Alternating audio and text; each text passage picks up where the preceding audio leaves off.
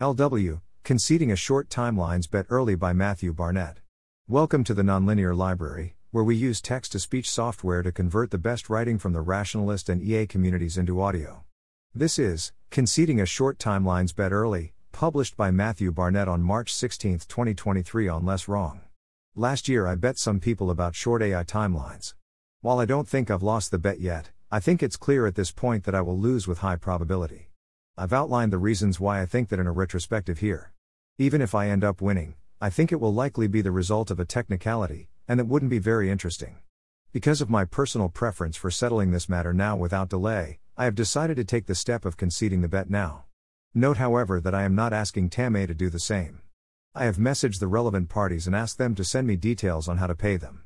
I congratulate Nathan Helm-Burger and Tomás B. for taking the other side of the bet. Thanks for listening. To help us out with the Nonlinear Library or to learn more, please visit nonlinear.org.